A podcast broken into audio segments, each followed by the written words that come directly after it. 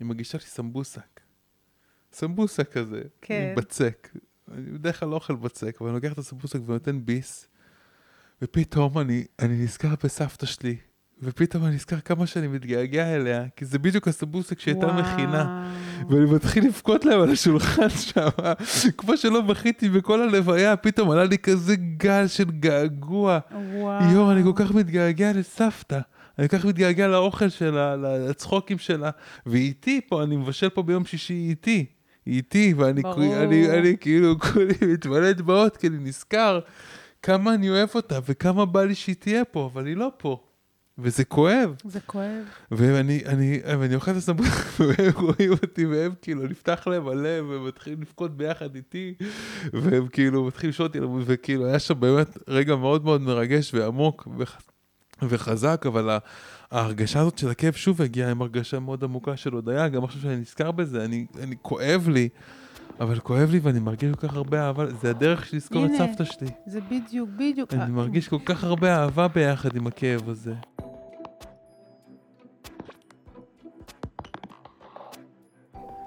שלום צופים ומאזינים יקרים וברוכים הבאים לפרק נוסף בפודקאסט ריפוי העצמי והיום אחד הפרקים שהכי נגעו בי רגשית אה, ממש עברתי ממש תהליך שאני חושב ש...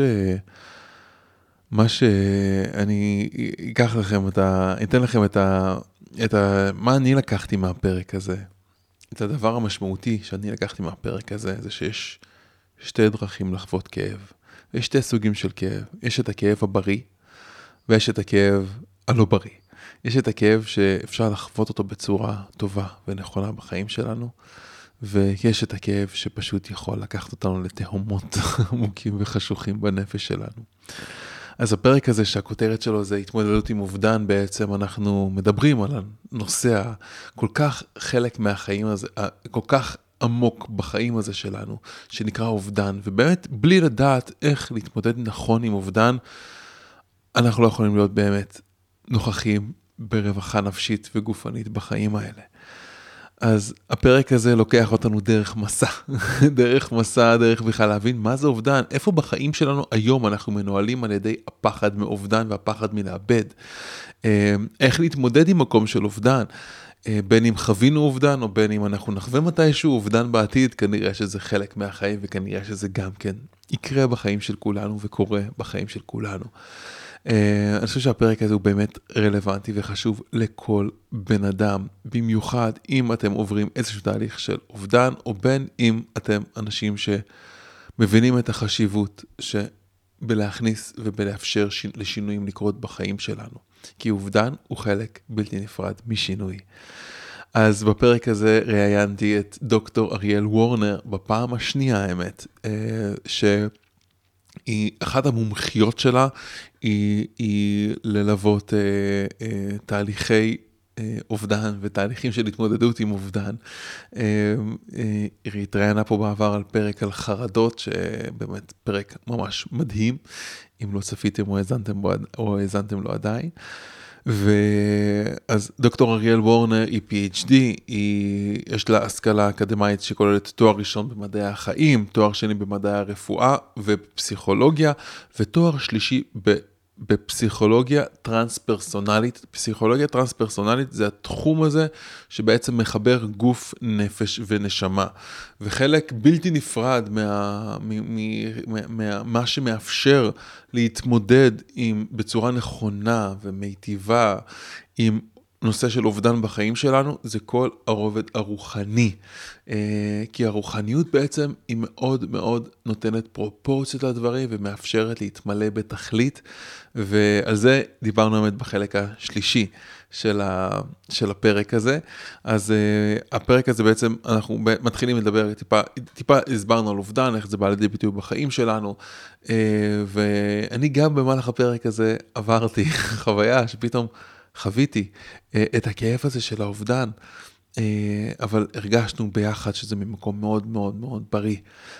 אז דוגמה חיה, פועמת, לאיך אנחנו יכולים להתמודד בצורה נכונה וטובה יותר עם הדבר הזה שנקרא אובדן, אבל בתכלס הפרק הזה הוא לא על מוות לפי דעתי, הפרק הזה הוא פרק על החיים. ממש על החיים ועל להעריך את החיים, וזה פשוט תזכורת מאוד מאוד חשובה לכולנו. אני מקווה שאתם תפיקו לפחות אה, את אותו ערך שאני הפקתי מהפרק הזה.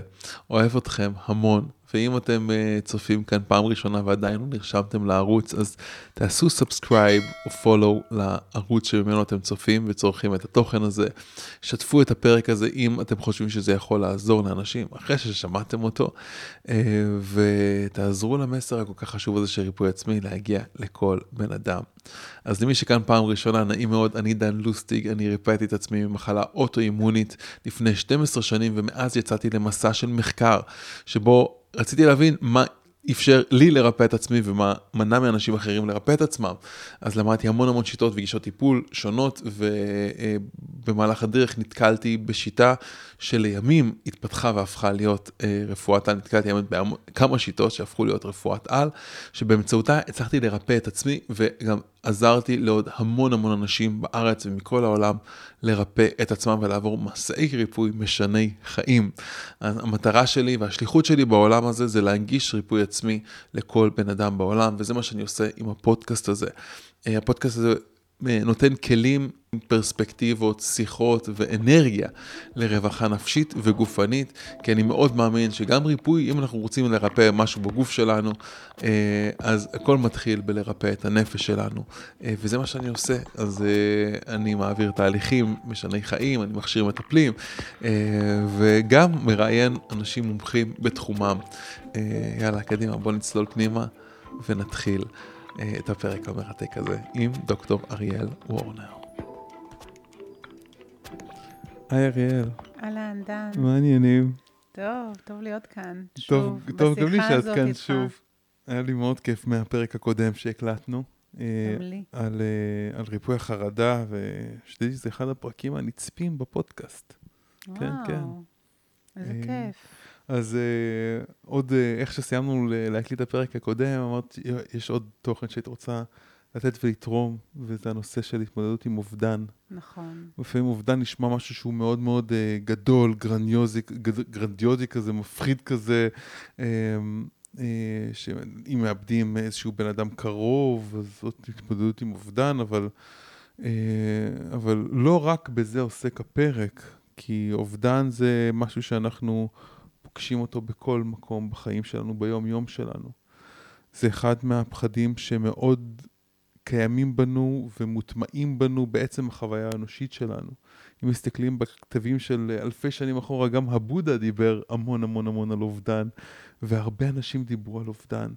ואחד מהגישות של הבודהיסטיות אומרת שהפחד שלנו מהאובדן זה בעצם אחד מהדברים שהכי מונעים מאיתנו לחיות.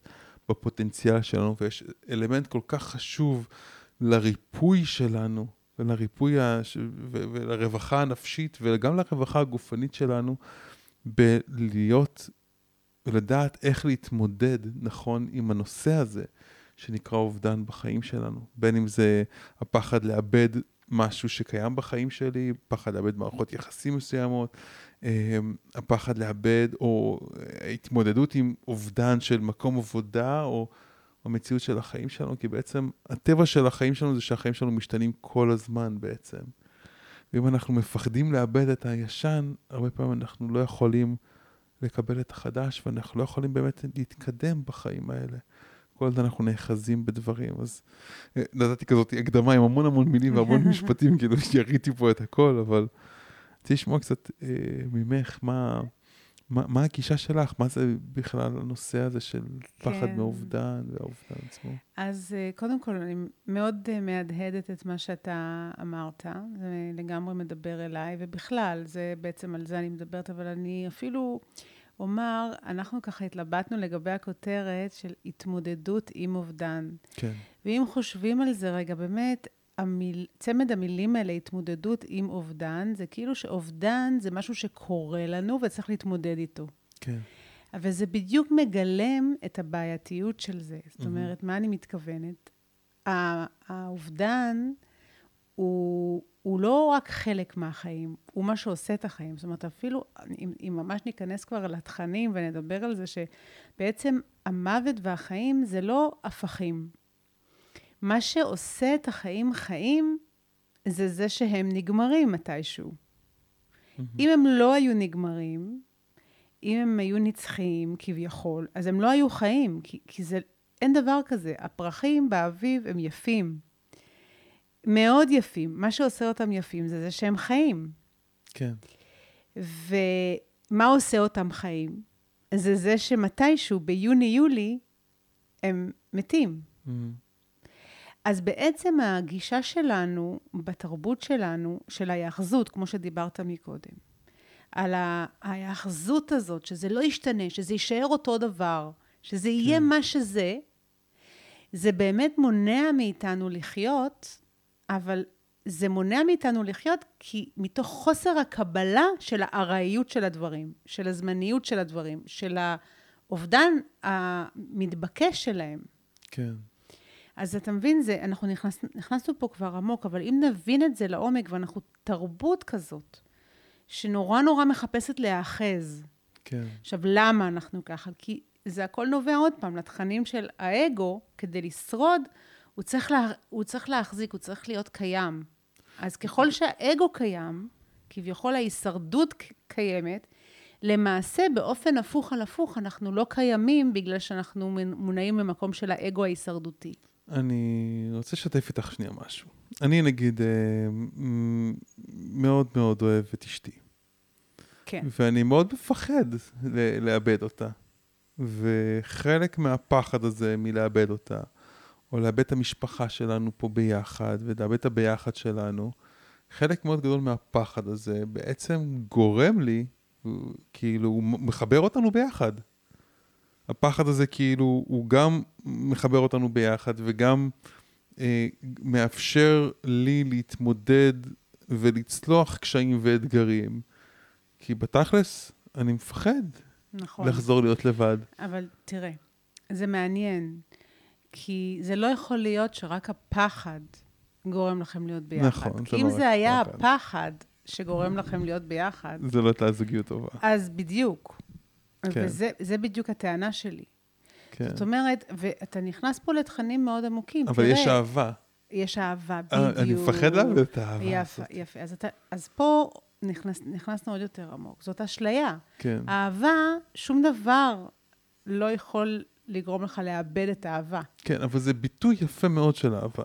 זה ביטוי יפה מאוד של אהבה, אבל תראה, דן, אני הולכת mm-hmm. לבשר לך בשורה. Mm-hmm. מתישהו, mm-hmm. מישהו מכם ימות. כן. בטוח. כן. אתה מבין את זה? כן. זאת אומרת שהאהבה הזאת שלנו, הזוגיות שלנו, כפי שהיא, היחסים שלנו כפי שהם, מתישהו הם ישתנו. אני כן. מקווה שזה לא בשורה לכל מי ששומע את זה. כן. עכשיו, אני טוענת שההפנמה וההטמעה והקבלה של הדבר הזה בצורה טוטאלית, מאפשר לנו להיות נוכחים ברגע הנוכחי ובתוך מערכת היחסים, בצורה אמיתית, טבעית, אותנטית כן. ואמית, ולא מתוך פחד. עכשיו, כן. זה in and out, זה נורא חמקמק, כן. זה in and out. מה אני מתכוונת? הפחד הוא אנושי. הוא אנושי, כן. אנחנו, אנחנו כל כך אוהבים מישהו, אנחנו כל כך לא רוצים לאבד אותו. איזה מזל שיש דבר כזה. נכון, אנחנו אוהבים מישהו, אנחנו לא רוצים לאבד אותו, אבל אז, שבריר שנייה אחר כך, אנחנו נזכרים בזה שזה, הרגע הזה הוא כל כך יקר, כי הוא זמני. Uh-huh. אז ברור שנאבד אותו מתישהו. כן. אז זה מאפשר לנו גם הרבה יותר להיות נוכחים, ולא להיות בפחד וחרדה ובהאחזות. ובמקומות שהם גם לא, לא נכונים לנו, וגם להפוך את הקשר לקשר שהוא מונח חרדה ופחד. כן, למשל יש המון אנשים שהם אה, עובדים באותה עבודה כבר אה, המון שנים, והם יודעים שהעבודה הזאת לא עושה להם טוב. נכון. הבוס, המערכות יחסים, שהיא כבר לא מתאימה להם, אבל הם נאחזים כי הם מפחדים לעזוב את העבודה, כי הם מפחדים לעזוב את לאבד את מה שהם מכירים ויודעים, גם שהמוכר נכון. והידוע הוא לא מעבר, לא תמיד... מעבר לקטע של הפרנסה, כן. הם, הם, זה, זה הפחד של לאבד, לצאת מאזור הנוחות, של הפחד של... זה, עוד פעם, זה להשתמש בעוגנים שיש לנו בחיים, כדי להרגיש שאנחנו חיים, כדי להרגיש קיימים, כדי להרגיש ביטחון. אנחנו שמים את מבטחנו בדבר ארעי. כן. הרי מחר בבוקר יפטרו אותנו אולי. במיוחד היום אנחנו רואים את זה, חוסר הוודאות הזאת. כן. אז אם אנחנו תלויים בעבודה שלנו, בנראות שלנו, בקוגניציה שלנו, אובדנים זה גם רלוונטי לאובדנים של תפקודים. ההזדקנות שלנו, דן, כן. אתה יודע, היא בלתי נמנעת. נאבד את אה, אובדן של אנחנו הנעורים. נאבד את, את את הצעירות את- שלנו. את, השמי, את, את הראייה, את השמיעה, הכל משתנה. היכולת שלנו לעמוד על הרגליים, ללכת, הכוח שלנו, משת... הכל משתנה, אבל בתרבות שלנו זה נראה, אנחנו צריכים להישאר חזקים, אנחנו צריכים להישאר מתפקדים, אנחנו צריכים שהכל יישאר אותו אבל דבר. זה טוב ככה, תשמעי, למשל, אני מפחד שבגיל 70, כן. 80, אני לא אוכל לעמוד על הרגליים וללכת ולרוץ.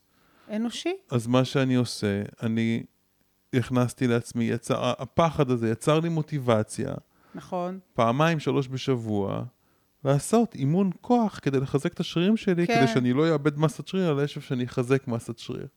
נכון. שבגיל 70-80 אני אוכל לעמוד וללכת. נכון, אז אז- הפכת את הפחד לדחף, מה שנקרא. כן, שזה מעולה. כן, וזה, כלומר, עשית, הפכת את הפחד מהמקום של החוסר אונים אל מול זה למקום אקטיבי, כן, פרואקטיבי, שזה מעולה. כן, וזה גם ממקום של אהבה עצמית, וזה ממקום של המון המון דברים, ולקחת אחריות על הבריאות שלך. ועוד זה קשור ללקחת אחריות על הדברים שאתה יכול להשפיע עליהם. אבל יחד עם זאת, בגיל 80 אתה תהיה אחר מאשר היום. נכון. ואנחנו בתרבות שלנו פוחדים מההזדקנות, פוחדים מהאובדנים כן. שקשורים לזה. אני זוכר גם לפני שנכנסתי לזוגיות, אה, אז אה, באמת איבדתי את תקופת הרווקות שלי, ש- שממקום שהוא היה מאוד קשה, הפך להיות תקופה נפלאה בחיים שלי. עברתי שם טרנספורמציה מאוד מאוד משמעותית. כן, אז, אבל אוב, איבדתי, איבדתי את הרווקות שלי. נכון. ומתי שמיטל ואני הפכנו מזוג להורים, אז איבדנו גם משהו, את ה... לא יודע אם איבדנו, אבל זה גם את הרווקות שלנו. כן. איבדנו משהו ברווקות שלנו. נכון, ופה... אבל, אבל קיבלנו משהו חדש, כאילו שהוא הוא אחר לגמרי, לגמרי. ומדהים ו- ו- ומסעיר והכל. אז פה אתה נוגע בנקודה ממש חשובה, שעוד יותר מדגישה את החשיבות של קבלת המוות סלש אובדן. כן, כדי שמשהו ייוולד, משהו אחר צריך למות. כן. זאת אומרת, המוות, ההרס, הוא חלק מהתהליכים הטבעיים. כדי שמשהו ייוולד, אתה יודע, המילה משבר היא גם אה, הכיסא שעליו הייתה יושבת היולדת. זאת אומרת, המשבר זה משבר, אנחנו כולנו יודעים, או נגיד מוות או אובדן או פירוק של משהו, מאפשר לידה של משהו חדש. זה פשוט שמעתי- בלתי נמנע. יש לי חבר שפעם אמר לי משפט כזה, אלעד, אלעד נסיך מזרחי, הוא אמר, גם הזרע הוא, בשביל להפוך לעץ, הוא חייב, הזרע חייב להישבר. ולהתפקע לשתיים, כדי שהוא יוכל לצמוח ולהגשים את הפוטנציאל שלו. בדיוק, הקליפה חייבת למות כביכול. אני- זה, זה פשוט ככה. ראינו, ראינו את זה עכשיו מאוד חזק בתקופה של עכשיו, בתקופה של הקורונה, נכון. כמה הפחד מוות הזה בעצם שיתק אנשים, ו... ו... והוא פשוט יצר הרבה פעמים מקום של אי שפיות, כאילו, הוציא אנשים נכון. מה-common sense, מההיגיון, מהקו ההיגיון הבריא שלהם, מרוב הפחד לאובדן, איבדנו כל כך הרבה. נכון. איבדנו את החופש שלנו, איבדנו את ה... אפילו מערכות יחסים הקרובים לנו. מהפחד... איבדנו את החיבור שלנו לנשמה. זה כן. כן. מה שאני אומרת. המקום ההישרדותי הזה, של ה-fight, flight or freeze, או המקום ההישרדותי הזה שבא לעזור לנו לשרוד, מצד אחד הוא כביכול בא לעזור לנו לשרוד, אבל מצד שני, הוא, הוא הורס אותנו. כן. כי הוא מנתק אותנו מה, מהנשמה, מהמקום שלא מת אף פעם, מהמקום הנצחי, מהמקום, מהידיעה העמוקה ש, של מי אנחנו באמת. כן. אבל יחד עם זאת, אני חושבת, דן, קצת קפצנו ככה כן. לתוך התכנים היותר אה, רוחניים. אני חושבת שיש יש כן מקום מאוד מאוד לתקף. אני לא אומרת את כל מה שאני אומרת כדי להגיד שלא אמורים להרגיש כאב כן. או עצב. להפך, העצב והכאב והאבל שאנחנו חווים כשאנחנו מאבדים מישהו יקר, או שאנחנו מאבדים משהו, הוא מאוד מאוד אנושי, ואנחנו לא רוצים לעשות לו bypass, אנחנו לא רוצים לעשות לו מעקף. כן. אנחנו לא רוצים להגיד, לא, לא, לא, אנחנו מעל זה, ממש לא. נכון. כי להפך, אני אומרת, הכאב של האובדן, האב, האבל הזה, ה grieving הזה, הוא משהו שאנחנו רוצים לעבור דרכו, כי, כי ברור שנהיה עצובים, שנאבד משהו יקר ומישהו יקר, כן. או, או משהו בתוכנו. ואנחנו צריכים לתת לאבל הזה להיות, זה כמו לידה, אנחנו צריכים לתת לזה לעבור, לכאב הזה לעבור ולהיות. הכאב הזה נמצא בכל רגע ורגע, כי אנחנו אוהבים משהו, אנחנו לא רוצים לאבד אותו. כן. אז בעצם, מה אני אומרת? שבאבל יש אהבה והודיה. כן. עצם האבל הוא, הוא כי אנחנו אוהבים כי יש משהו, כל כך הרבה אהבה. ואנחנו גם מודים על המשהו הזה. כן. אז זה מאוד מאוד אנושי, וזה לא רק שזה אנושי, אני, אני אומרת לאנשים, את את יודעת, אנשים באים אה, במצבים של אבל, אחרי אובדן של בני זוג, או אפילו ילדים. יש מקום לאבל, לא צריך לטשטש אותו, לא צריך כן. לכסות אותו ב- בכל מיני משככים. כמובן שאני גם לא נגד משככים אם, אם צריך, אבל אם זה מציף מדי, כן? ואז אנחנו עובדים באמת על הטראומה, אבל כן. לא כל מוות הוא טראומה. זה גם עוד Mm. משהו שאני קצת רוצה לשבור, כן? בחברה שלנו אנחנו מתייחסים למוות כמשהו טראומטי. לא כל מוות הוא טראומטי. אנחנו לא רוצים שהוא יקרה, אז, אז, אחר, אז בגלל זה הוא הופך להיות טראומטי, כן? אבל לא חייב להיות טראומטי, זה, זה כואב, זה עצוב, יש שם המון המון כאב וגעגוע, אז זה לאו דווקא טראומה. ויש כמובן גם מוות טראומטי, חשוב לציין. מוות פתאומי, מוות טראומטי, שהוא קשור להמון המון דברים טראומטיים, בהחלט יכול להיות. במקרה הזה אבל- אנחנו רוצים גם לטפל בטראומה. ש- בוודאי. כן. אבל יש מקום לעצב הזה, כן. ודרכים, לי, לי, יש הרבה כלים להתמודד עם זה, להיות אבל, עם אבל זה. מה אם העצב הזה הוא משהו ש... זה כאילו אתה הולך ואתה חי את החיים שלך, ובגלל שחווית את האובדן ההוא, זה, זה כאילו כמו שאתה מסתובב עם שק. ואתה הולך עם, עם העצב הזה ועם האבל הזה לכל מקום. יש הרבה אנשים שחיים בחוויה כזאת של נכון, אובדן. זה מציף. אז יש הבדל בין לתת מקום לעצב, שאנחנו איבדנו מישהו יקר, אז הגל, בא גל של עצב וגעגוע, שיש בו המון אהבה, אבל הוא לא חייב להיות משהו שהוא מכביד. Mm. כשאנחנו מתנגדים לו, אז הוא מכביד, או שאנחנו שוקעים או טובעים בתוכו, אז הוא מכביד. אבל אם אנחנו פשוט נותנים לו מקום, כחלק מאיתנו, ויש יש את זה שם, זאת אומרת, אנחנו לא יכולים להיות באהבה למשהו ולא נכאב כשזה, כשזה יילקח מאיתנו ברמה מסוימת. זה כן. נלקח מאיתנו ברמה הפיזית. האהבה לא נגמרת, כן. אבל יש הרבה דברים שאנחנו מתגעגעים אליהם, וזה כואב לנו. אבל זה לא חייב להיות משהו ברקע. שמציף כל הזמן. זה כל הזמן נמצא שם, אבל זה לא כל כולי. אני מבין. בעזרת הכלים של מיינדפולנס ושל אה, נשימות וטכניקות שבעצם מרגיעות ועוזרות לעשות רגולציה, אנחנו יכולים להכיל את הכאב. הייתי רוצה יכולים... שבסוף הפרק אה, תתני קצת מהכלים האלה. בסדר גמור. בסדר גמור. אמ, אני רוצה לשתף איתך איזה, לפני שנתיים, ו... טיפה יותר משנתיים וחצי, אני איבדתי את סבתא שלי. אה, הסבתא האחרונה שלי, אה, שהיא מאוד מאוד מאוד אהבתי אותה, כולנו אהבנו אותה מאוד. אמ, ובעצם במוות שלה, בפרידה שלה מהעולם, המשפחה, החבר'ה במשפחה שלי, היה להם מאוד מאוד קשה, הם בכו והיה להם מאוד מאוד צער, מאוד מאוד עמוק, והם בכו. ואני באמת בתוך המקום הזה הרגשתי הודיה והקלה. אה, כי הרגשתי שלא איבדתי סבתא, הרגשתי שהרווחתי סבתא. ממש הרגשתי שהרווחתי את הסבתא הזאתי, את הבן אדם המדהים הזה. ויש לי ראייה כזאת רוחנית, יש לי פרספקטיבה רוחנית, אני מכיר את ההמשכיות של החיים, אני מכיר את ההמשכיות של הנשמה, אני יודע שהגוף שלה כבר, כבר לא המשיך איתנו, אבל משהו בי גם כן הרגיש הודיה מאוד גדולה, ובתוך uh, המקום הזה, המשפחתי, אני החזקתי המון תדר של כלילות, ושל שמחה ושל השלמה, כי ידענו שזה הולך לקרות. אה, לפחות אה, כמה שבועות לפני שזה קרה. היה לנו זמן להיפרד ממנה, והמוות שלה כן היה די אה, מזעזע וכואב, אבל לא, לא כל כך בכיתי. כמה חודשים אחרי זה הלכתי לצלול בים בחדרה עם הכרישים. יצאתי משם, ו...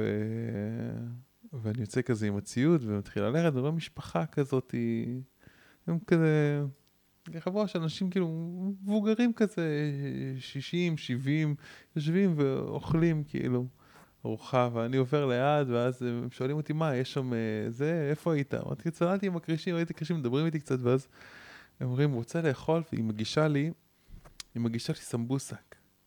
סמבוסק כזה, כן. עם בצק.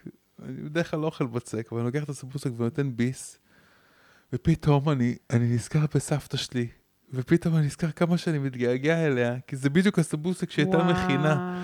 ואני מתחיל לבכות להם על השולחן שם, כמו שלא בכיתי בכל הלוויה, פתאום עלה לי כזה גל של געגוע. וואו. יואו, אני כל כך מתגעגע לסבתא. אני כל כך מתגעגע לאוכל שלה, לצחוקים שלה, והיא איתי פה, אני מבשל פה ביום שישי איתי. היא איתי, ואני אני, אני, כאילו כולי מתמלא דמעות, כי אני נזכר כמה אני אוהב אותה וכמה בא לי שהיא תהיה פה, אבל היא לא פה. וזה כואב. זה כואב. ואני אני, אני אוכל את הסמכות, והם רואים אותי, והם כאילו, נפתח להם הלב, והם מתחילים לבכות ביחד איתי, והם כאילו מתחילים לשאול אותי, וכאילו, היה שם באמת רגע מאוד מאוד מרגש ועמוק וחזק, אבל ההרגשה הזאת של הכאב שוב הגיעה עם הרגשה מאוד עמוקה של הודיה, גם עכשיו שאני נזכר בזה, אני, אני כואב לי, אבל כואב לי ואני מרגיש כל כך הרבה אהבה, זה הדרך שלי לזכור את סבתא שלי. זה בדיוק, בדיוק. אני מרגיש כל כך הרבה אהבה ביחד עם הכאב הזה. זה כאילו מה שאני מתבוסס בו, אומר למה זה קרה, ואיך זה קרה, אלא כאילו... יש מקום של השלמה, אבל זה קל במקרה הזה, כי היא, היא סבתא, היא, היא, היא מתה בעיטה, או נפטרה בזמן שלה להיפרד מהעולם, ואני גר בשלמות עם זה. ואני חושב על אנשים ש, שחוו אובדן של מישהו שהלך בטרם עת. נכון.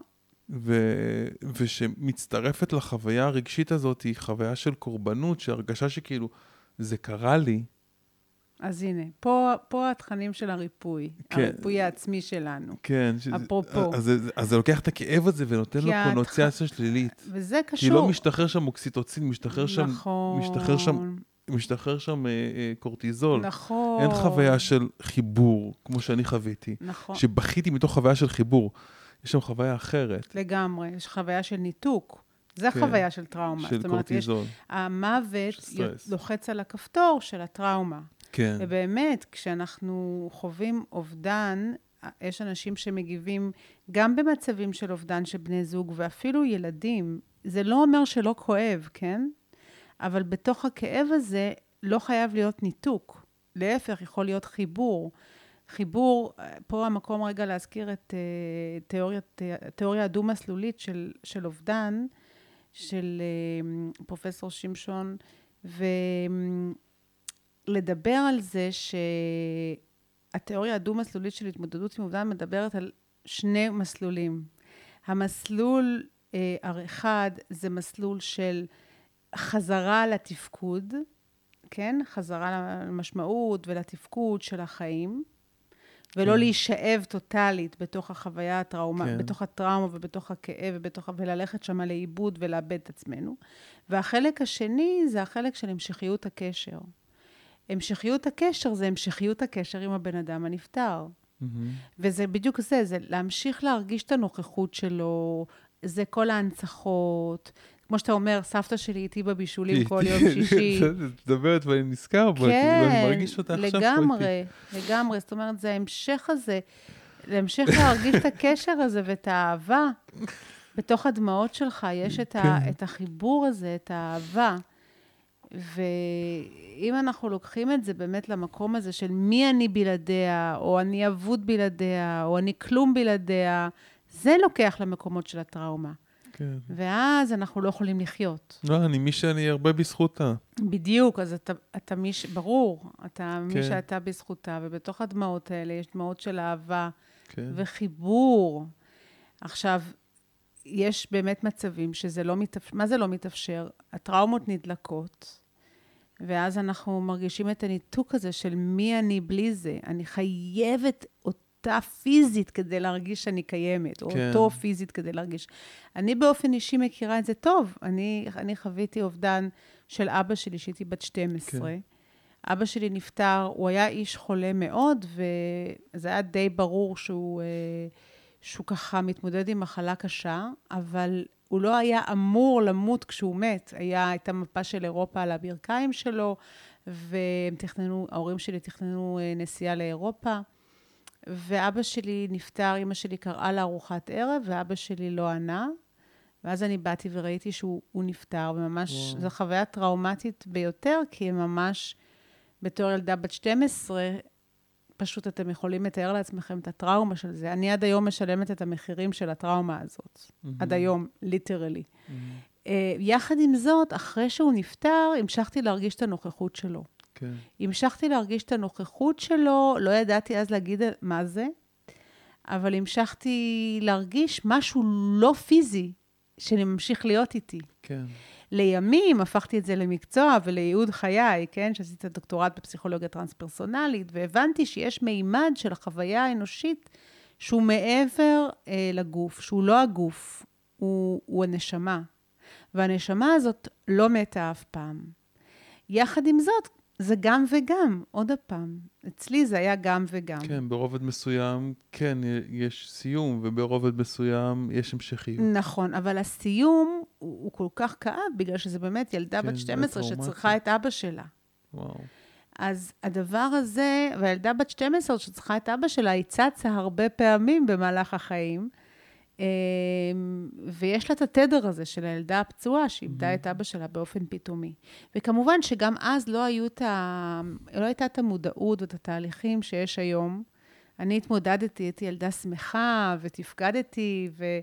אז לא, לא התייחסו למימד הזה של הכאב. כן. באותה דרך שבה היום מתייחסים. כל הדבר הזה אבל הפך להיות ייעוד חיי, כי אני היום עוסקת בזה. אני עוסקת היום כן. ב, גם uh, בחיבורים האלה של גוף, נפש ורוח, בהקשר של אובדן ושכול וטראומה וסוף חיים וזקנה כן. וכו' וכו'. אז היום אני נמצאת במקומות האלה, כי אני יודעת שיש משהו שלא נגמר. כן. אני יודעת את זה. אז אני, ואני לפעמים שוכחת אבל, כי הילדה הקטנה, זה היה מאוד מאוד קשה בשבילה. זה היה בלתי נסבל. ורק כדי לסגור את המעגל, אימא שלי נפטרה אה, 33 שנה אחרי שאבא שלי נפטר, אבל באותו יום. וואו. אימא שלי דיברה על התמונה שלו ונפטרה. היא הייתה גם חולה עם אי ספיקה כלייתית, היא חטפה הנחיות מקדימות, היא לא רצתה דיאליזה, והרבה דיברנו על המוות ועל החיים ועל ההחלטות האלה. ואימא שלי גם תרגלה את הטכניקת נשימה של Art of Living, שהדוקטורט שלי הוא על הטכניקת נשימה של Art of Living לנשים שחלו בסרטן השד. והיא ככה, אימא שלי לא, לא הייתה חולה בסרטן השד, אבל היא, היא תרגלה את זה, ואני זוכרת שהייתי אומרת לה, אמא, איך את מרגישה שאת מתרגלת את התרגול נשימות? הייתה אומרת לי, אני מרגישה מעולה, אני מרגישה חיה, אני מרגישה צעירה, כי טכניקת נשימה מחברת כן. לאותה מהות של הנשמה. הייתי אומרת לה, נראה לי אימא במוות, ככה מרגישים, אבל אפילו עוד יותר. כן. הייתי אומרת לה, אמא, את מבינה מה, מה אני אומרת? אז היא הייתה אומרת לי, אריאל, אני מבינה מה שאת אומרת, אבל אני לא הייתי שם, וגם את לא היית שם, אז אני לא יודעת אם זה נכון. מהמם. אז אמרתי לה, תראי, אמא, אני, נראה לי שאני יודעת שהמוות זה, זה לא נורא בכלל, זה אפילו חיבור לנשמה בעצם, אבל כשתגיעי לשם, תני לי איזה סימן. מבחינתי, זה שהיא נפטרה 27 שנה אחרי אבא שלי, ובדיוק באותו יום, ודיברה על התמונה שלו, זה הסימן הזה שיש איזה מימד שלא נגמר. היא חזרה, חזרה אליו. בדיוק. היא גם באמונה שוב. שלה, היא, היא תמיד הייתה אומרת, וגם אני מרגישה שזה איזה חיבור לאיזה מימד שהוא הוא לא המימד הפיזי. עכשיו, זה נותן המון כוחות. זה המשכיות הקשר, אבל זה גם נותן המון כוחות לדעת שיש איזה משהו שלא נגמר בנו, ובאמת העשייה שלנו בעולם, המהות שלנו בעולם, איך אנחנו נוגעים באנשים, איך אנחנו ננגעים, המשמעות שלנו, מה שאנחנו, ההוויה שלנו בעולם. גם אחרי שנהיה, לא נהיה פה, היא תמשיך. מהמם. דרך הילדים, דרך הנכדים, דרך האנשים שאנחנו נוגעים בהם, דרך התלמידים שלנו, דרך האנשים בחיים שלנו, דרך כל ההוויה שלנו. זה לא נגמר. אז אחד הדברים זה שעוזרים מצד לנו... אחד כל כך עצוב, מצד שני זה כל כך יפה. כן, יש אז יש שם את יופי. האהבה ואת ההודיה, בדיוק כמו שבדמעות שלך. לא, אני חושב על כל ה... את יודעת, אני חושב על... יש לי המון תלמידים שהתמודדו עם אה, מקרים לא קלים של אובדן. אובדן של בני זוג אה, בטרם עת, אובדן של, אה, לא נדע, של ילדים, אובדן של... אה, הרבה פעמים לא- לאובדן יש גם, אם הוא לא מעובד בצורה... בצורה עמוקה ונכונה, אז לפעמים הוא גם יכול להתבטא בכל מיני סימפטומים פיזיים בטח, כאלה ואחרים. בטח, אז, הוא כופה, והטראומה כופת. כן, אז, אז uh, חלק מהתהליך זה באמת זה לרפא את הטראומה, אבל מגיעים אליי אנשים כאלה, עוברים אצלי תהליכים, אנשים שעוברים כאלה, ואת מדברת עכשיו, אני חושב כאילו על, ה, על הפרספקטיבה הזאת של כאילו לראות את הבן אדם שעבר, ולראות את ההשפעה היפה שלו על העולם, ולהבין שברובד מסוים הוא עדיין איתנו, הוא נותן את אותותיו, וברובד מסוים הוא גם לא איתנו עכשיו. ויש מקום להשלים עם זה, ולמצוא, לראות איזה בן אדם אני הפכתי להיות בזכות, בזכותו, בזכות החוויות שעברנו ביחד, או בזכות מה שהיה נוכח בחיים שלי ביחד איתו, ולהיות במקום של, זה בסדר שיש את הכאב שם, הכאב שם מגיע כי יש שם אהבה. בדיוק. ואני חושבת אהבה שת- ו- ו- בדיוק. ויש גם הודיה במקום הזה, כמו בדיוק. שאת אומרת. זה מקסים, דן, שאתה ישר, אה, אתה מגלם את זה לגמרי, ומובן לך. ו- וחשוב פה להגיד זה שזה לא אומר שאין כאב, כן? זה לא כן. הופך את זה להיות קליל. אה, קליל כן, אבל קליל וגם כבד. זה- זאת אומרת, יש משהו הפרדוקס נעים הזה. בכאב הזה, כי זה כאב שהוא לא מגיע עם כאב עם התנגדות, זה כאב שמגיע עם חיבור. בדיוק. ואז, אם אין התנגדות, אז אין סבל. כן. כן, זה, זה העניין. של להיות שם ליד הכאב, גם כשאני עובדת עם אנשים בסוף החיים, ומלווה אותם בסוף החיים, אז זאת, זה, זה בעצם הליווי, של להיות מסוגל להיות שם עם הכאב, והכאב הוא שם, זאת אומרת, העצב והכאב של הפרידה, כן? מהמם. אבל לא להתנגד לו. ואז, ואז נכנס איזה שקט כזה. נה, רק השבוע הגיע אליי מישהו שאשתו נפטרה לפני כמה חודשים, אחרי 53 שנ, שנים של אה, נישואים. זאת אומרת, וואו. כן, 53 זה שנים. כאילו זה חלק ממך. זה ממש חלק ממך. והוא יושב שם והוא ככה, ויש לו עכשיו כל מיני תופעות פיזיות בעור. קונפליקטים של ההפרדה. כן, תופעות פיזיות בעור, ככה דלקתיות מסוימת וכן הלאה. והוא אומר, אני כל כך מתגעגע, אני מסתכל על החלק של האף של המיטה, ואני רואה, היא לא שם. כן. זה כן. כל כך עצוב. והרבה מהיום שלו הוא עסוק בלהישאר עסוק, כדי לא להרגיש את העצב הזה. ובלילה הוא מתעורר, וזה מציף אותו. אז מה שאני אמרתי לו, אמרתי לו פשוט, בוא, נ, בוא נלמד לתת מקום לעצב. זה בסדר להיות עצוב, זה בסדר לכאוב. אני לא יכולה לתאר לעצמי מצב כזה של 53 שנים לחיות עם בן אדם והוא, נעל, כן. והוא נפטר, זה כאב בלתי נסבל. כן. אבל זהו, זה כן נסבל, זה, זה לא הופך להיות סבל אם נותנים לכאב הזה כן. להיות. ויש המון אהבה בתוך הכאב. משחררים את החוויה הקורבנית ואת הטראומה. נכון, וגם את האשמה, כי תמיד גם כשמישהו נפטר, אנחנו מתחילים, כן. מה יכולנו לעשות, איך היינו יכולים למנוע. האשמה העצמית. כן, אבל האשמה. מוות הוא באמת, עוד פעם, בלתי נמנע, מתישהו, מישהו... אה, זה חלק מהחיים. נכון, מישהו, מישהו ילך. אני רוצה לחבר את זה רגע למה שהתחלתי לדבר עליו, על אובדן שהוא לאו דווקא אובדן של אדם קרוב, כן. אלא אובדן של אמ, אולי מערכת יחסים שהסתיימה, או אובדן של אה, מקום עבודה, או פחד לאבד מקום עבודה מסוים, או סטטוס מסוים. אז אה, אנחנו, אני חושב שאני אמרת את זה קודם כל, כל התכלית פה היא להיות בנוכחות שלנו, להיות במהות שלנו. ואני חושב שמה שאנחנו באמת מפחדים, הדבר הזמני פה בחיים האלה, זה, ה, זה התדמית שלנו.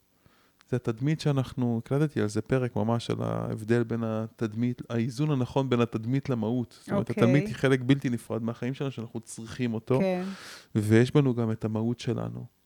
ואת התדמיות שלנו, התדמית שלנו יכולה להשתנות כל הזמן, היא יכולה להתפרק ולהיבנות ולהישבר ולכרוב ולעבור מלא מלא תהליכים, אבל את מי שאנחנו במהות שלנו, שום דבר לא יכול לקחת מאיתנו.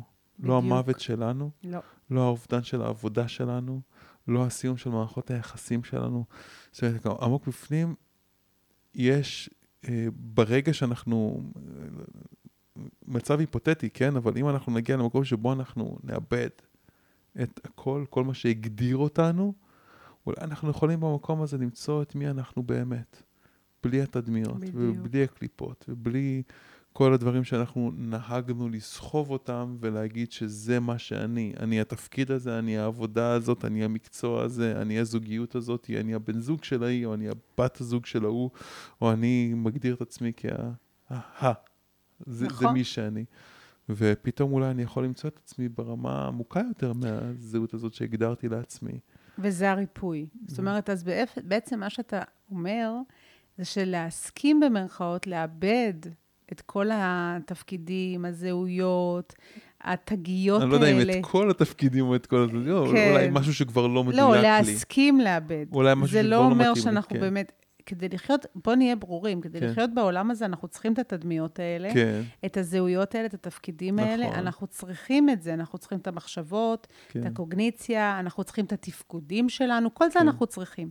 אבל מה שאנחנו הכי צריכים זה להסכים לאבד את זה, מהמם. להסכים לאבד את זה, כדי שנוכל להתחבר למי שאנחנו באמת, שזה, שזה משהו שהוא לא כל זה. אז uh, בהקשר הזה, כאן, כאן המקום רגע להזכיר את uh, הספר ימי שלישי עם אורי, למי שלא מכיר. ימי שלישי עם אורי זה אה, סיפור על מורי שוורץ, שהוא חולה ב-ALS, והוא פוגש את הסטודנט שלו לשעבר, מיץ' אלבום, כל יום שלישי, ומדברים על החיים. על החיים ועל המוות ועל האהבה ועל חרטה ועל אשמה ועל כל הדברים החשובים של החיים. כן. ובספר הזה, אה, מורי שוורץ אומר למיץ', אנחנו צריכים לחיות את החיים כאילו שיש לנו ציפור קטנה פה על, ה, על הכתף, שאומרת לנו, אולי היום זה היום האחרון שלנו. מהמם. ואולי, לא שהיום זה היום האחרון, אבל אולי היום זה היום האחרון שלנו. איך אנחנו נחיה את החיים? איך אנחנו, מה אנחנו נעשה? איך אנחנו נהיה? מה באמת באמת נשים על- עליו את תשומת הלב שלנו, אם נדע שאולי היום זה היום האחרון שלנו. ויש עוד סיפור בספר הזה שהוא מקסים, אני תמיד... לא, זה חזק מאוד, זה חזק. ישר לוקח אותי להורות שלי. להעריך זה, כל זה מאפס את החיים. ולהעריך כל רגע בנוכחות של האנשים שאני אוהב בחיים שלי. לגמרי. ולכן זה, זה גם לא רק זה, זה גם אני- מחבר אותך לנשמה שלך, כן, למה שבאמת ה calling, הקריאה הפנימית באמת. כן. אז הילד משתולל, אז בוא תהיה נוכח איתו, כן. זה דבר מדהים זה. כאילו, אז אז שנייה יש לך עבודה ויש לך משימות ויש לך טלפון ויש לך מסכים ויש לך פה ושם ויש לך פה ילד איתך בבית שרוצה את היחס שלך ואת התשומת לב שלך. כמה יקר זה הדבר הזה. כמה זמני זה הדבר הזה. יש פה. הורים בטח ל, לילדים שכבר אה, פרסו את כנפיהם כן. והתקדמו בחיים שלהם ועזבו את הבית. זה פתאום. תכף נגמר. ועוד שנייה נגמר. כמה, כמה כל רגע כזה הוא רגע משמעותי. זה מאוד מאוד מאפס. זה מאוד מאפס, וזה... בעיניי זה... הידיעה העמוקה הזאת, זה מחבר לנשמה, וזה מחבר למה שחשוב באמת, למה שמשמעותי באמת, ומה שחשוב באמת. זה ממש חשוב. וואו, אני... ואפרופו זה, זה ממש... אתה גם... אנחנו מדברים פה על אובדן, אני מרגיש שאני עובר פה תהליך. אתה בהתרוממות רוח. פת- אתה יודע, אנחנו מדברים פה על אובדן, פתאום אני פתאום, אני מרגיש את החיים יותר כן. מתחילת השיחה הזאת. וזה בדיוק הקו שמחבר לריפוי, כי זה כן. ריפוי. גם יש עוד סיפור מקסים, שהוא גם כן מהספר הזה, שהוא מספר על שני גלים בים שקופצים, מבסוטים, נהנים מהחיים. פתאום אחד הגלים נכנס לסטרס, אז הגל השני אומר לו, מה יש לך? מה אתה נכנס לסטרס? אז הוא אומר לו, תגיד, אתה לא רואה? עוד רגע אנחנו מתנפצים, אנחנו מתים, מגיעים לחוף ונגמר. אומר לו, תגיד, השני אומר לו, תגיד, אתה לא רואה? אנחנו לא גלים, אנחנו חלק מהאוקיינוס. אנחנו חלק מהאוקיינוס. זאת אומרת, שנכון שאנחנו גלים, יש את גל דן וגל אריאל, יש כל מיני גלים בים, כן? כל מיני אנשים שונים ודברים שונים ורגעים שונים, אבל עמוק עמוק בפנים אנחנו חלק ממשהו הרבה יותר גדול, ואנחנו כן. המהות שלנו. אז זה עוד פעם, יש לנו תפקידים, ויש לנו זהויות, ויש לנו מצבי רוח, ויש לנו מחשבות ורגשות וכל מיני דברים. וכשאנחנו מסתכלים עליהם ומבינים שיש לנו אותם, אבל אנחנו לא הם, מהמם. אז אנחנו יכולים להתחבר למימד הזה של הנשמה, של מי שאנחנו באמת. כן, ושם הריפוי. כן, בעוד שבאופן פרדוקסלי, שאנחנו נורא נורא נאחזים במעמד, בתפקיד, בכסף, בתדמית, בנראות, כן? ב- ב- ב- בנעורים שלנו, אנחנו נורא נורא נאחזים, אז אנחנו בעצם הופכים להיות עבדים של הפחד הזה, כן. של לאבד. ואז אנחנו אולי שורדים, אבל בדיוק, שורדים ולא חיים. זאת אומרת, ולא מתחברים למהות הזאת של זאת אומרת החיים. שהמהות שלנו היא הדבר הנצחי בתוכנו. המה? המהות שלנו זה כן, הנצחי זה הדבר בתוכנו. הנצחי בתוכנו. אבל חשוב גם להגיד שכן, יש אובדנים. זאת אומרת, וזה בדיוק העניין, החרדת מוות שאנחנו חיים כתרבות, היא מנתקת אותנו גם מהשורשים, היא מנתקת אותנו מהאדמה, היא מנתקת אותנו מה, מהחוויה הנצחית הזאת. כי גם, גם אם מסתכלים על זה רגע מבחינת, אה, הזכרתי את האדמה, אז אמרתי, אנחנו, כשאנחנו מתים, אנחנו נקברים באדמה ואנחנו הופכים להיות קומפוסט. והקומפוסט הזה ממשיך את החיים. כן, עכשיו, כשאנחנו נורא נורא נורא נורא נאחזים ולא רוצים למות ופוחדים למות, אנחנו בעצם מנותקים מההמשכיות הזאת, מהמחזוריות הזאת, מהאקולוגיה הטבעית הזאת, מה, מהאדמה, ובעצם אנחנו מתנתקים מהרשת. כן. אנחנו נורא נורא שורדים ברמת האגו, אבל אנחנו מתנתקים מהרשת. זה לא חיים ככה, דן, זה כן. חיים של פחד. אז מה זה כן? מה, מה כן? מה כן? מה אז המצב כן, הבריא? כן, המצב החי, כן, וזה המצב שאנחנו מזכירים לעצמנו בשיחות כאלה ובתרגולים, וב... אנחנו מזכירים לעצמנו את המימד של הנשמה, כן. את המימד הזה שהוא המימד הנצחי, ומסכימים להשיל את התפקידים ואת הזהויות ואת, ה... ואת כל הדברים האלה, מסכימים להשיל. זה לא אומר משילים. איך, איך נראים החיים, הפרספקטיבה הזאת של הנשמה? מאוד בכאן ועכשיו. מאוד, כמו שאתה אומר, בהודיה, כן, בנוכחות, בקשיבות לערך של הרגע הזה. אה, זה חיים של חיבור. כשאנחנו מסתכלים על הדברים מהפרספקטיבה הנצחית שלנו, מהפרספקטיבה של הנשמה, אנחנו יכולים להרפות. באמת אה, לראות, אה, אה, לקבל פרופורציות למה שבאמת באמת באמת חשוב. ואז יש הרפייה, כן, והרי הרפייה מביאה לריפוי. כן, זה ריפוי. יפה. אז זה נשמע, זה נשמע בעצם כביכול פרדוקסלי.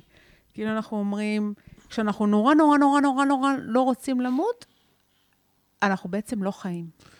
אני רוצה שנדבר קצת על הפרקטיקה. הפרקטיקה כן. להתמודדות עם אובדן. אוקיי. כי יש, אה, יש את המודל הזה של השלבים של ההתמודדות עם אובדן, נכון? כן. יש לך אה, הכחשה, ואז... הכחסה אה, וכעס, כן, ואז, ואז מיקוח, ואז קבלה בסוף. אבל זה השלבים של קובלר רוס, שזה די, די, זה סוג של פסה, כי קודם כל אנחנו כבר יודעים שזה לא שלבים, זה לא, סיימת אחד, אז זהו, אתה כבר בשני, אלא זה מעגלי, זה קודם כן. כל. כן, אתה יכול לעבור ממצב של כעס והכחשה ומיקוח ו- ודיכאון וקבלה כל הזמן, כל הזמן. אני, זה... אני יודע שיש פה גם אה, מטפלים, ואני יודע שמטפלים כן. ששומעים את הפודקאסט הזה, לפעמים מגיעים אליהם מטופלים שעוברים איזשהו תהליך של אובדן, אז איך אנחנו יכולים גם כן בפרספקטיבה הזאת בתור מטפלים, וגם בתור אנשים שעוברים את הדבר הזה, כן. להתמודד עם זה. הרי היהדות נותנת פרקטיקה, היהדות אומרת, בוא תעשה שבוע, קח נכון. לך שבוע של אבל. ואני, לפעמים אנשים מגיעים אליי, אה, זה יותר משבוע, זה כן. שבוע וחודש ושנה. כן, שבוע וחודש יש, בשנה, יש נכון. ערך מאוד משמעותי לשבוע הזה, ולחודש הזה, ולשנה כן. הזאת. לפעמים, את יודעת, אנשים מגיעים אליי, אה, לימדנו הרבה, עבדנו הרבה הרבה עם מערכות יחסים, עדיין יש לנו אה, תלמידים שמגיעים על, לעבוד על המערכות יחסים שלהם, ולפעמים אנשים מגיעים ממש אחרי פרידה טריה, שהם לא באמת איבדו אותה, לא התאבלו עליה לגמרי, רגע, קחי עוד איזה חודש, שבוע, שבועיים, חודש, כדי להתאבל על הקשר שנגמר, כן.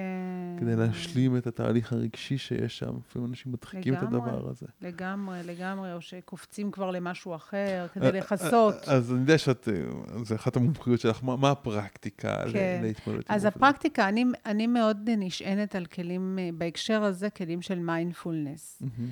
זאת אומרת, מיינדפולנס זה מצב תודעתי של קשיבות בכאן ועכשיו. זה כמו לדמיין מצלמת וידאו שמצלמת ב slow motion ומתבוננת על התחושות בגוף, על הרגשות, על המחשבות. וזה כלי שמאפשר לנו לשהות עם הכאב, כן. לשהות עם התחושות שעולות כתוצאה מהאובדן הזה. מהמם. אז זה באמת, כמו שאמרתי, לשים, לדמיין מצלמת וידאו שמתבוננת על התחושות בגוף, וממש לתת לעצמנו להרגיש אם אנחנו מרגישים את הכאב פה, או פה, לפעמים זה... בבטן או בחזה. או בחזה, או בבטן, אה, או לפעמים זה בראש. אז להשאיר שם את תשומת הלב, לא לנסות להעביר את זה, לא כן. לנסות להילחם בזה. מצד שני, גם לא להזדהות עם זה בצורה טוטאלית. כן. כי אני מתבוננת כאילו מהצד, זה לא דיסוציאציה, זה לא ניתוק, אבל זה איזושהי נפרדות מהתחושות. זה כאילו יש בי חלק שחווה את הדבר הזה, ואני רוצה לתת נכון. לחלק הזה מקום. ואני נותנת למקום, למק... לחלק הזה מקום, אני מקבלת את המקום הזה, כן? מהמם. זאת אומרת, זה רק להתבונן ולתת לזה מקום, לתת לזה להיות. זה לא קל, וזה לא כיף, וזה לא נעים, אבל הכלים של מיינדפולנס. מאפשרים, ומה שעוזר לנו להיכנס למצב הזה, זה לשים את תשומת הלב על הנשימה. אוקיי. אז מה שאני מציעה, אני אומרת לשים את האצבע מתחת לאף, ולהרגיש את האוויר יוצא ונכנס מהנחיריים. ממש להרגיש את האוויר, האצבע שלנו מתחת לאף, אנחנו מרגישים את האוויר יוצא ונכנס מהנחיריים. או אנחנו יכולים לשים את היד שלנו על בית החזה, ולהרגיש את בית החזה עולה ויורד. עכשיו, לפעמים הכאב הוא כל כך גדול ויש הצפה. כן. ואז אני משתמשת בכלים של הפעלה של עצב הווגוס, לשים יד אחת על המצח ויד אחת על החזה, כן. ופשוט להרגיש רגע את התחושות בגוף. נכון? משהו בזה מאוד מרגיע. זה מרגיע וזה נותן לנו איזו החזקה. זאת אומרת, אנחנו נותנים Mm. מקום לרגש, לא מנסים להעלים אותו, אבל נותנים מקום לכאב ולרגש. אני מאוד אוהב את העבודה עם החוויה הסומטית גופנית שאת- כן. שהתרגילים האלה מעניקים לגוף. בעצם, אני מאוד מאוד בעד תרגילים סומטיים בשביל סומטיים להכיל זה אומר שהם מרגיעים את. הגוף דרך ה- נכון. שזה הרבה פעמים קשור באמת בהפעלה של עצב הווגוס, שזה עצב מרכזי שתפקידו להרגיע ולאפשר לנו הרפייה. ותפקידו גם להפעיל את מנגנון הסטרס. הוא, הוא מפ... עצב הווגוס מפעיל את המערכת הפרסימפטית, שזאת המערכת המרגיעה. אה, הוא לא מפעיל את המערכת לא, הסימפטית? גם? הפוך, הוא מפעיל את המערכת הפרסימפטטית. זה העצב אוקיי. המרכזי של המערכת הפרסימפטית, אה, אוקיי. שהיא כביכול הקונטרה של המערכת הסימפטטית. הבנתי. עכשיו, מה ש... מה ש... זה דבר ראשון. אז לתת מיינדפולנס, מקום, לתת מקום לתת לרגשות. מקום וללמוד, ואפשר ללמוד מיינדפולנס ולתרגל מיינדפולנס, סריקת גוף, תשומת כן. לב על הנשימה. זה, זה בתור התחלה. זה מפתיע כמה שכשאנחנו נותנים מקום לעצב, הוא פחות, הוא פחות יכול- מציף הוא יכול אותנו. להשתחרר, הוא יכול להשתנות. גם להשתחרר וגם הוא פחות מציף, יש לו מקום, אבל כן. הוא פחות מציף. אז זה, זה דבר ראשון. דבר שני, באמת, אני חושבת שהמפתח בעבודה עם התמודדות עם אובדן ושכול, זה לתת את המרחב הבטוח, להרגיש את כל שלל הרגשות. אוקיי. לא לחזור מהר, מהר, מהר, מהר לתפקוד, לא, יאללה, יאללה, צריך לעבור הלאה. זה בסדר להיות עם הרגשות הקשים האלה, זה בסדר, מותר לנו. אמרת עוד משהו, אמרת קודם שאם האובדן היה חוויה טראומטית, אז צריך גם לטפל בטראומה. נכון.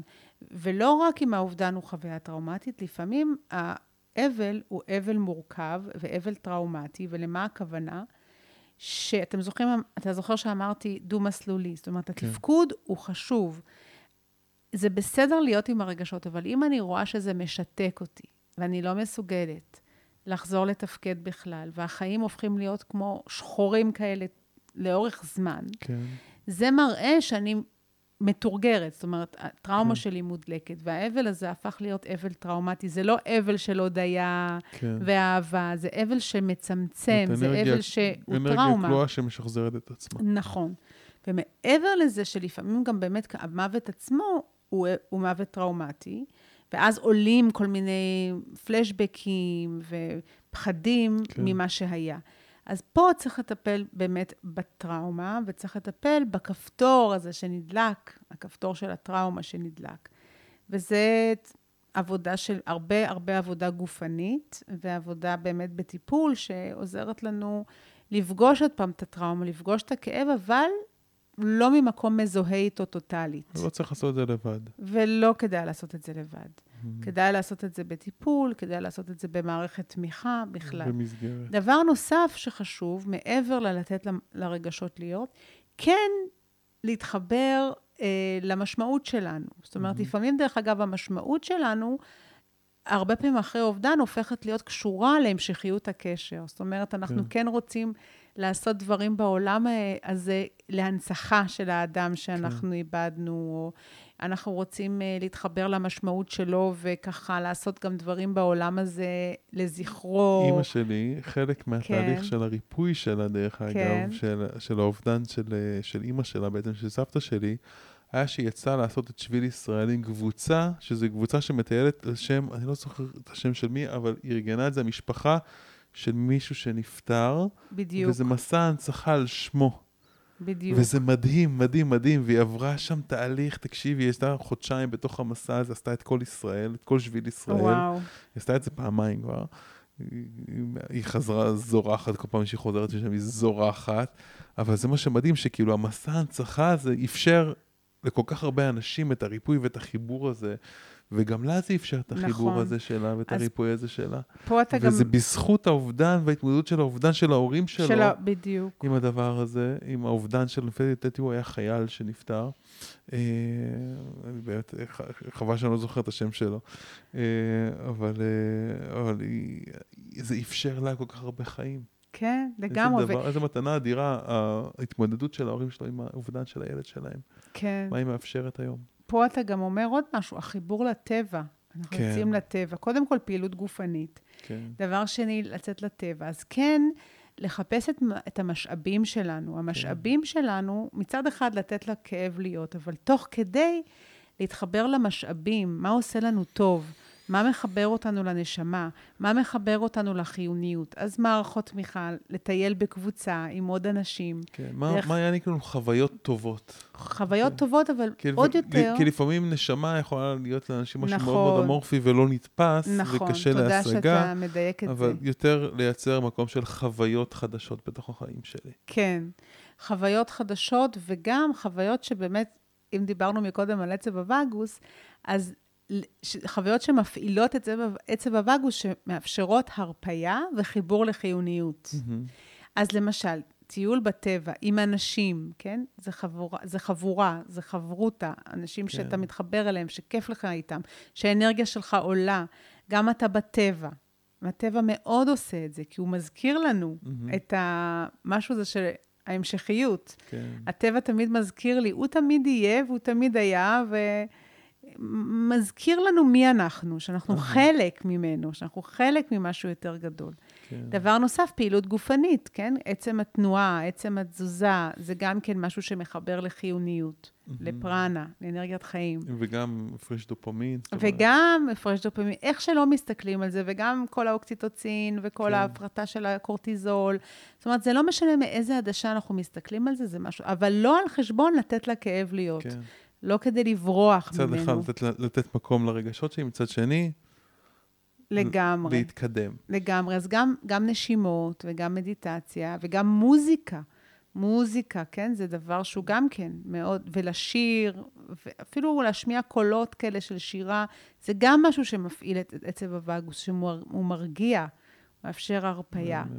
ועוד פעם, כל זה, אני אומרת, לא כדי לא להרגיש את הכאב של הפרידה, כן. או לא כדי לא להרגיש את העצב, אלא כדי להכיל את זה ולתת לאבל להיות. אני מרגיש שכל אחד עכשיו שומע את המילים שלך ואת הדוגמאות שאת נותנת, יכול כבר לדעת, יודע, כל אחד עמוק בפנים יודע מה הדרך שלו.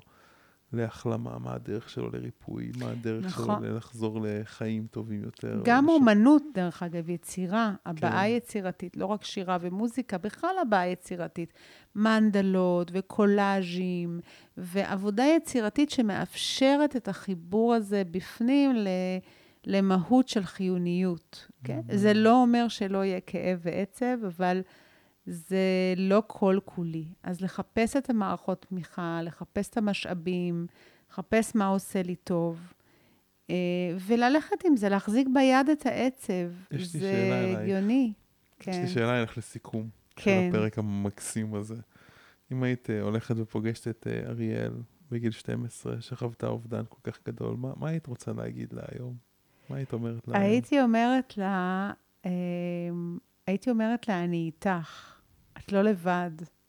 את לא לבד, אני איתך. אני חושבת שזה גם מה שהיה חסר בחוויה הזאת. אף כן. אחד באמת לא היה איתי. כן. זה מה שהפך את זה להיות טראומטי. אני מבין. אני איתך, ואני מצאתי לי לבד את הדרך להמשיך להרגיש את הנוכחות של אבא שלי, כן. כדי לא להרגיש לבד. Mm-hmm. אבל הלבד לא קיבל באמת מענה, כי, כי תכלס באמת כן. הייתי לבד עם זה. מהמם. אז הייתי אומרת לה, אני איתך. והייתי אומרת לה, אני מחבקת אותך. הייתי מחבקת אותה בעצם. כן. לא אומרת לה, אלא מחבקת אותה. זה לחבק את הכאב. וואי, אריאל, תודה רבה. דוקטור אריאל וורנר, שוב. בבקשה, תודה רבה מקסים. לך. תודה רבה על הריפוי שמזכיר לנו כמה החיים האלה הם דבר קדוש. כמה החיים האלה הם דבר כן, מתנה, וכמה יקר. כל רגע עם אנשים בחיים האלה זה דבר שיש להעריך אותו. ותן לנו פרספקטיבה באמת עמוקה על uh, כמה יקרים החיים האלה. אז תודה רבה, פרק מקסים ומדהים. תודה רבה לך, דן, על היוזמה ועל האפשור של השיח הזה. תודה.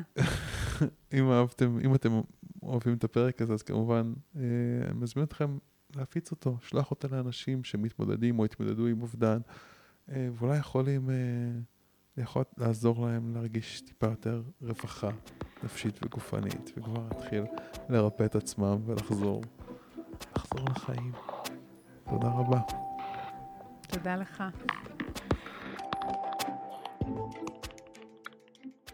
זהו, עד לכאן הפרק של היום. אם אהבתם את הפרק, אל תשכחו לדרג את הפודקאסט ב iTunes, Spotify, Google Podcast, SoundCloud, YouTube או בכל פלטפורמה אחרת שדרכה אתם מאזינים לנו כרגע. תוכלו למצוא באתר הפודקאסט selfheal.co.il קו נטוי פודקאסט את כל הקישורים הרלוונטיים לפרק הזה. שם גם תוכלו להירשם לפודקאסט ואנחנו נשלח לכם תזכורת בכל פעם שאנחנו מעלים פרק חדש. נרשמים באתר selfheal.co.il אני מזמין אתכם לכתוב לי תגובות, מה אהבתם, את מי תרצו לשמוע בפרקים הבאים, או כל הערה והערה אחרת שיש לכם. מוזמנים לשלוח לי ישירות למייל, דן, שטרודל, selfheal.co.il, או בפייסבוק שלי, facebook.com, קו נטוי, רפואת על. אם אהבתם את הפרק הזה, אל תשאירו את כל הטוב הזה רק לעצמכם. בטוח שיש לכם חברים שרוצים גם לרפא את עצמם. שתפו אותם ושלחו להם את הפרק הזה. ומילה אחרונה אבל חשובה, אם קיבלתם השראה מהפודקאסט ואתם מרגישים יותר רווחה נפשית וגופנית, החלטתם שאתם רוצים לרפא את עצמכם או להוביל תהליכי ריפוי, ואתם רוצים ומוכנים לעשות את מה שצריך כדי לגרום לזה לקרות, אני מזמין אתכם לבדוק את תהליכי העומק וההכשרות המקצועיות שלנו באתר selfil.co.il. אני דן לוסטיג, שמח שהאזנתם לפרק, ונשתמע בפרק הבא.